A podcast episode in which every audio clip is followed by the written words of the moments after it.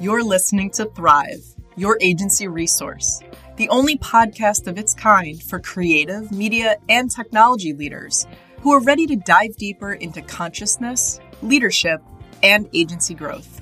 I'm your host, Kelly Campbell. This year, Thrive is brought to you by E2M Solutions, a trusted white label partner to hundreds of digital agencies across the globe. Visit e2msolutions.com forward slash thrive today. Welcome back to another episode of Thrive.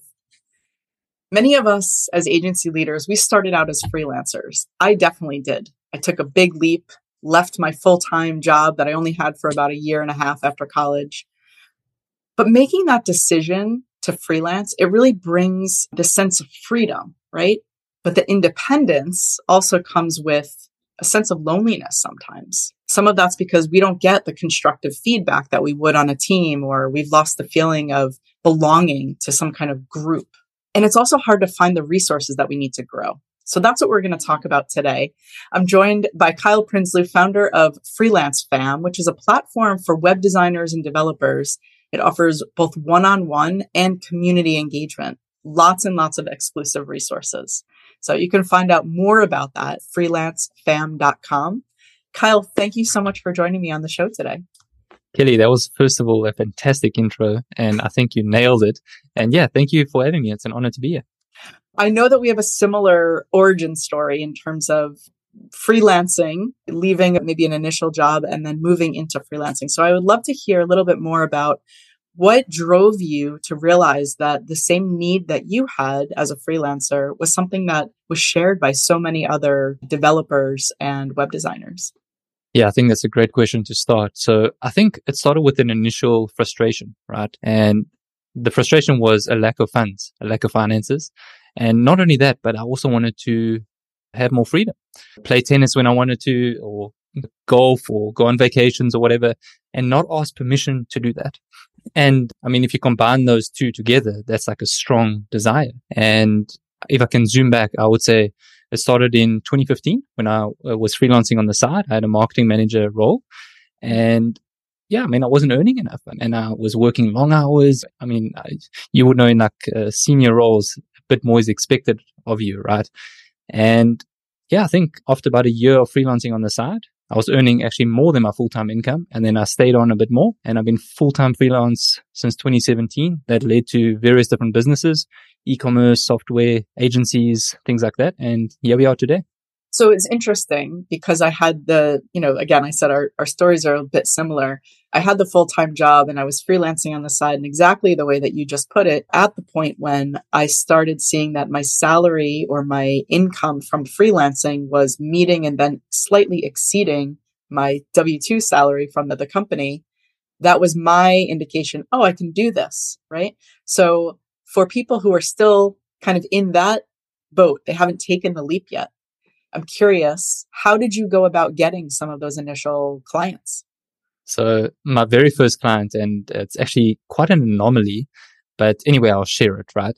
So it's not the typical friends and family sort of approach, which is perfectly fine. I went on Fiverr and I noticed there was a very saturated market. So instead of offering web design services, I sort of flipped it around, right? I offered a $5 conversion rate optimization report. So like a website analysis report. Uh-huh. And, and this guy who bought it got the $5 report. I tried to over deliver and eventually I upsold him to a $100 wireframe. And then I upsold him eventually to a $1,000 website and then a $1,000 per month marketing retainer and then various different websites from him and then various different websites from his friends. Mm-hmm. So that $5 turned into multiple five figures and amazing. So, so that was a big success story from my side, mm-hmm. but I do know that it's very rare to do that. So that's basically my start into the freelancing world. Mine is just as rare. So this is kind of a fun conversation. Whoa. I didn't do the friends and family thing either. I, I'm going to date myself because I'm a bit older than you, but I opened up the phone book and started with the businesses in my local town and started at A. And by the time I got to C, I already had three meetings booked. Three meetings turned into clients. And those were the first three clients I had for my freelancing business. That's actually impressive. Um, I don't think I've, I, I don't think I've actually heard of someone say that they got clients from the phone book. So when nobody was doing it before, right? And this is yeah. just because of the time frame. Yeah, no one was doing that. This was the first time that someone had approached them and said, "Hey, are you building an email list? Hey, do you have a website? Does that website allow people to subscribe to that email list, or does it have e-commerce?" Mm. People were like, "What? This is some far out concept." So yeah. Amazing. So when you left, you started freelancing, you finally got that permission that you were giving yourself, right, to go play golf or tennis. Did you feel like there was a little bit of loss in that experience? Meaning now I'm not around people in an office anymore. This is great, all of this freedom and independence, but there's also something lacking. Yeah, again, a great question. So at the time, I just sort of didn't, uh, it, sounds a bit weird to say, but I didn't really have time to think. I just had to focus on doing the business and running the business and trying to make it work, right? But over time, I would say after about a year or even two years, I think it actually, I realized it got a bit lonely. Yeah. And, and what I actually did was I actually brought someone on board as a partner, 50-50 partner. And in fact, it was like so extreme that it was just like, I'm not really interested in the money. I just want someone in the business just to chat with and everything. So Unfortunately, it didn't work out, but that just goes to show how I really wanted that. Yeah. And I missed that, that interaction, speaking with people. And because I mean, the nature of our work is very often for a lot of us remote work. Yeah. And sometimes you don't just want to chat with clients over coffee or something. You actually want like a teammate or a partner or someone to, to chat with. So yeah, I mean, that was my experience, but I'm curious, how was, how was your experience? I never had a partner, but I will say that what's interesting now is I wish that I had hired a coach similar to mm. the one that I became. I wish that I was the coach that I, I needed back then. Coaching wasn't really a thing when I owned hmm. my agency. So yeah, I think that in helping other agency leaders so that they have a non-equity partner, right? They have a sounding board. Mm. They feel like, yes, I'm in there with them, but I'm not getting 50% of the profits. I'm hmm. much more affordable than that. Um, yeah, so, sorry if I can jump in. I'm quite disappointed you didn't reach out to me back then. I'm sorry, I should have. but in general, this community that you've created, how important is is the actual communal aspect of that for the people who are in in freelance fam? Yeah, look, I mean, it's massive, right? I didn't say that uh, uh, when I was starting, especially in 2016. So 2016, I had a friend and who actually happened to turn into my business partner eventually. And I said to him, look, here's my goal for the year. I want to have monthly calls and you hold me accountable to it. Mm-hmm. And I cannot underestimate or undervalue what that actually meant because that helped so much. And uh, it sounds a bit w- weird to say, but I really would have loved a community like what we have, that accountability. And we didn't have that. Maybe if there was, I didn't find it back then. And I think that that is the biggest value in the community. And even if it's not in my community, my whole goal is to help freelancers, business owners, agencies, whatever succeed. And I think that the accountability side, I mean, you mentioned the coaching. I think that's incredible. And if you want to collab with other like-minded peers going through the same struggles, the same goals, a community is a place to be. Yeah. And do you also offer, I know that there are exclusive resources, but also different ways to communicate outside of just email or through the community itself? Are there other places or channels for communication? Yeah, so I do actually do like one on one calls with some community members as long as they make a booking. I've still got quite a bit of a backlog to, to get to, but that's there. And look, I mean, the real value comes inside the community where people are chatting with each other and a lot of conversations happen in the DMs, either with me and some community members or fellow community members chatting together. We, have like weekly chats on Zoom, like group calls, uh, maybe some webinars with some experts chatting on certain topics. And that has been very popular and very helpful. Um, so yeah, I think it's mainly in, in those things. Yeah. Yeah. That's great. Yeah. So talk a little bit about before we hit record, we started talking a bit about this very interesting place where some freelancers can say, this is great. I'm very content. I want to grow my freelance business, but I don't necessarily want to grow it into an agency, right? And there's nothing wrong with with either of those options. And I'm sure that there are third, fourth options. What have you found is sort of the the percentage of people who say I'm content as a freelancer or I really would like to grow this into something bigger than just me? Yeah, I think if we have to sort of start with that whole question, freelance or agency, I, I would actually start by saying I think there's a big misconception on what is the ideal thing here, because I think that there's a lot of chat on people saying grow an agency, grow an agency. But I agree with you. I think that there are many, many freelancers who are very content doing extremely well. And if that's what you want to do, great, fantastic, do it. So I think that this whole hype about growing an agency is what you should be doing. I would disagree with that. However, I think that it could be worthwhile for your business and for your needs and for your fulfillment and everything. But again, we need to look at the why behind it. Is it just to grow, to get money? Because uh, even that needs to be discussed because agencies make more revenue, but they could also potentially make less profit. And you've got more hassles with staff and everything else. Pros and cons, of course. And I think that that needs to be really decided. Personally, what I like is I like starting out as a freelancer, and this is my recommendation. It's just my thoughts and two cents on the topic. Yeah. So start out as a freelancer. If it works for you, great, stick at it. If you want help, maybe you want someone, maybe you've got like marketing skills and you want someone with web design skills or vice versa. Or maybe you need like a project manager or someone in sales or whatever. Then you can outsource your work. You don't need to work or hire someone full time or even part time. For me, I would, I've got what I would refer to as like a micro agency. Mm-hmm. So I've got, I think two or three people full time and then about 10 people on a, on a contract basis. Some are like a few hours, some are even part time or even full time. And that works very well because it's very lean, very profitable and I've seen it in other different businesses. And it's actually quite sad because I've got a lot of friends in this space and they do very, very well. High six figure businesses, even in the seven figure businesses, making great revenue. But all of a sudden they lose a few clients and they've got this massive team, office, everything else. And they're like, oh, what just happened? And yeah, I think there's some trade off. But uh, yeah, what do you think about it? It's a really great conversation. And I think the conversation is very different from if we were to have this seven years ago, eight years ago. Because I think back then, and this was right at the time when I was selling my agency, at that time it was if your employees are not full time and on salary, then you're not a real business and you're not taken mm. seriously. Which is fascinating, right? Because then that's mm. some kind of societal external validation issue. The mm. reality as I've been working with lots and lots of different agencies over the last seven years, is that the ones that are running lean, the ones that are running profitably, their their employees, their talent is happier because they're not salaried. They can do whatever they want. They've got more flexibility. Profit margins are much higher. So this, you call it a micro agency. I love that. That micro model is actually where it's at. And interestingly, as a coach and a consultant, I've seen a couple of clients that I've worked with over the last seven years say, I have an agency. I've got all the full time staff.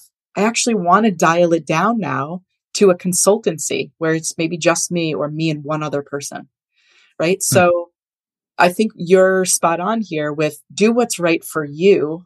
It doesn't matter what other people are saying or what you think is a successful business, right? If you start thinking about employee headcount, like salaried employee headcount as a, as a success metric, you are in the wrong place.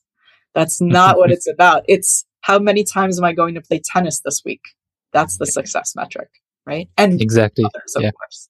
Yeah. Yeah, and and and your initial question, and I realized I actually didn't answer it because uh, you asked like the content metric, and obviously it's relative to each person. And but but I think circling back to how you ended that, that for me is the definition of a successful business. Yeah. Because if you're in your business and constantly working crazy hours and everything is reliant on you, I think one can make a very good case that that's not a good business. Whereas if you've got more time and more freedom, flexibility and everything, and you're still doing well and your teammates or staff or whatever are actually enjoying what they do, I think that is a much better business and a successful business model. Yeah. Yeah. Hey, let's take a quick break. Did you know that there's a better way to scale your agency? Whether it's web design, development, e commerce, content, SEO, or even hosting. E2M is the reliable white label partner you wish you knew about years ago. Personally, I'm proud to partner with E2M because of our alignment in values and ethics. Head over to e2msolutions.com forward slash thrive to learn more. Now, let's get back to the show. So, speaking about your micro agency, from a marketing standpoint, how have you been marketing that? Obviously, that's separate from Freelance Fam, but how have you been marketing that and what have you been finding successful? Yeah, so a lot of referral clients and and uh, word of mouth over the years. So okay, so if I can split this, I think the first two or three years was a grind, and also for freelancers or agencies wanting to start out, I actually say like, look, the first one or two years, it's not going to be easy. Yes, it could be easy, but the reality is that's where it gets hard. You know, that's where you need to invest in ads, SEO, outreach, things like that. After year two or three, eventually clients should hopefully come to you. Your brand should be built, more referrals, things like that. And that's basically what happened with me. So I don't really do as much outreach as I did in, in earlier stages, but now it's a lot more like referrals and people coming to me. Mm-hmm. And also some land and expand. So existing clients that need additional work. Yeah. yeah. Things like that. Okay. And for someone who has started out as a freelancer and now they've grown their agency, they've maybe have, like you said, several full-time employees, maybe some part-time, maybe a bit of contract employees. What words of wisdom would you impart on them now that they're out of the, the freelancer kind of category, but now they're in a different platform. They're in a different plateau, right? Of where do I go from here? Yeah. Wow. So I think uh, the whole journey of freelancing and agency life and business life, it's, it really is a journey. And I think that some people have their, let me say, their why defined before they start. Some people, it gets more defined as they go. And I think that it's, it's important to actually take like every year to do an analysis and to reflect on the current year and then where you go from there. And it might very well be that you might realize like, look, scaling and growing from 10 to 20 or from 20 to 50 is not really what I want to do. Mm. Maybe I just want more flexibility or maybe I want more profitability, whatever. But the, th- the one thing that I, I will mention is that I have noticed that when it comes to agencies, a big problem is just because year two and three and four and five were good, it doesn't mean the next five years are going to be good. So I think that I, I sort of like the, the approach of assuming the worst but planning for the best. and, uh, and, and a lot also deals with like financial planning and being lean because we've seen, um, I'm sure you've also seen it in your industry, Goliaths of the industry, people with 100, 200, 300 plus staff members. And all of a sudden something happens and the business sort of collapses and a real big struggle. So I think don't, don't think that because you're big, you're too big to fail. It happens all the time and try and mitigate that risk, but also enjoy it, enjoy the journey because yeah, it's, it's just a business. It shouldn't define you and your identity. Yeah. It's a really good point that you're making. And I think this kind of also comes back to the the mix, the diversification of your client roster, right? So mm-hmm. just like you were talking about in the, the one of the first 10 agency clients that I had as a as a consultant early early on, they were working with a pharmaceutical company and hmm. they had about 120 staff full time in office prior to COVID.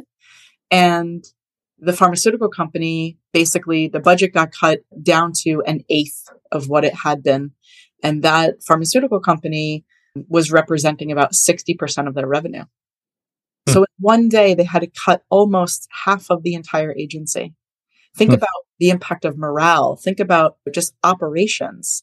Yeah. I mean, you can barely service the rest of the clients now with that hmm. staff. So anyhow, it, yes, I think it's important. Don't put all of your eggs in one basket. And if you find that you've got one client that is really taking more than, I would say, even 15% of your sort of revenue split here or accounting for more than 15% of your revenue, really think about diversifying that. If it's getting mm-hmm. into like a 40, 50% range, yeah, something has to be done really pretty immediately because you don't want someone else having that much power over your business, then it doesn't matter whether you're freelancing or not. Yeah. Someone yeah. else is still a person that you have to ask permission for, right? Hmm. Yeah, that's such a great, a great tip and probably underrated too, because um, my general advice when it comes to clients, and it might not seem ideal, but anyway, here's my advice is assume every client that you sign up is going to leave. So think of it when they leave, not if they leave. Uh-huh. And, and, and then try and mitigate as much as possible and plan accordingly. The other thing is, and it actually goes a little bit deeper. Wh- what are you doing about growing your business, right? Because it's very easy to keep existing clients happy, but assuming that clients are going to leave, what are you doing to bring in new clients? And again, it works in that model of working in your business and not on it. And there are a couple of things to do. But the other point I wanted to mention, Kelly, is when it comes to a yearly analysis, a great tip that I learned from someone was to actually look at the type of clients that you have. Money aside, just look at the enjoyment factor. Yeah. Do you enjoy working with these types of clients? So let's say it's like legal and accounting and medical or something, and you decide, wow, these medical clients are a pain. you know, th- here's the beauty about it. You can make some changes mm-hmm. to close that off and only take on and work with the clients that you want to work with. So I think that yes, finances and everything are important, but we have to look at the other aspect of running a business, the freedom, the enjoyment, the fulfillment and that type of thing. And I think that when we look at it through that lens, it can change the whole business. Yeah. That's a great point. That's really a great point because I think, especially in the first few years as a freelancer or young agency owner, no matter the size of the agency, you're taking on everything. You're saying yes to everything yeah. because, like you said before, it's a grind, right? So yeah. you don't feel like you have the, like, it's not safe to say no, right? Because I need that revenue. I have to support yeah. this first employee or something like that. You have a lot of power in this situation. I don't mean power in an unhealthy way. I mean, you have decision making power mm-hmm. right? If someone says, Oh, I really want to work with you, but they happen to be in the legal field and you've already said, I'm not taking anyone else from the legal field because I haven't had good experiences, regardless of what's happening financially, stick to that. Right. Like yeah. intuitively, for me, that's an intuitive knowing. Yeah. I don't want to work with that kind of organization. And there's a reason for that. It's not aligned mm. with my values, or it's, you know, I've had past negative experiences, or whatever the reason. Doesn't really matter. But I think we do forget that, especially in the beginning. It's like not, I always say, not all money is good money. And it's true. Even if it's like, man, it's going to be really tough to make payroll next month. I should take this client on. It's like, if your gut is telling you don't do it, don't do it. Trust yourself. Yeah, yeah, it's actually a good point. And and I always say something like when starting out a business, create a business around your desired lifestyle mm-hmm. not a compromised lifestyle around a business. And yeah, I think when it comes to the beauty of freelancing and running a business, uh, these are things that within our control. It's an internal factor. External factors, for example, like COVID and some other the other threats and everything. We can't control that, but we can control these. And it starts with sometimes making hard decisions. Yeah. Yeah. Well, I think that the community that you've built is absolutely beautiful. I think it's really, really much needed by freelancers, whether they're web designers, software developers, folks in marketing, or even small agencies trying to just figure it out. So yeah, again, if anyone wants more information or, or wants to learn a little bit more about that, freelancefam.com. I love the name. Thank you so much, not only for joining me, but also just for creating this kind of community. Yeah, it's a great resource and it's something that as you said, when you were starting out, you wish you had it. When I was starting out, I wish I had it. I would have been the, your first sign up. Yeah, and and thank you so much, Kelly. And yeah, I mean, likewise for you. If you let me know about your coaching, I, I would have signed up. But um, yeah, and in terms of the community, like, look, I really enjoy what I do, and and I think a community is an extension of that. And w- where I really find fulfill- fulfillment is teaching people how to fish. You know, it's incredible to see lives change and families impacted. Even if it's just a little bit on the side, just that confidence and, and it does something to their identity. And, and I really love that. So yeah, uh, I just wanted to highlight that. Yeah. Well, you're empowering people, right? That's what it mm-hmm. comes down to. And so that always has to feel good because then someone is not reliant on you. They're able to go out and do grow the business that they want to grow, not the one that they think they have to. I like that. Great way to end, I think. Thank you so much, Kyle. This has been a pleasure. Thank you so much, Kelly. I really appreciate it. And thank you for joining us. If you liked this episode, please rate the show or subscribe wherever you watch or listen. And a big thank you to the official sponsor of Thrive for this year, E2M Solutions, your white label agency partner. Learn more about their approach, services, and subscription plans at e2msolutions.com forward slash thrive.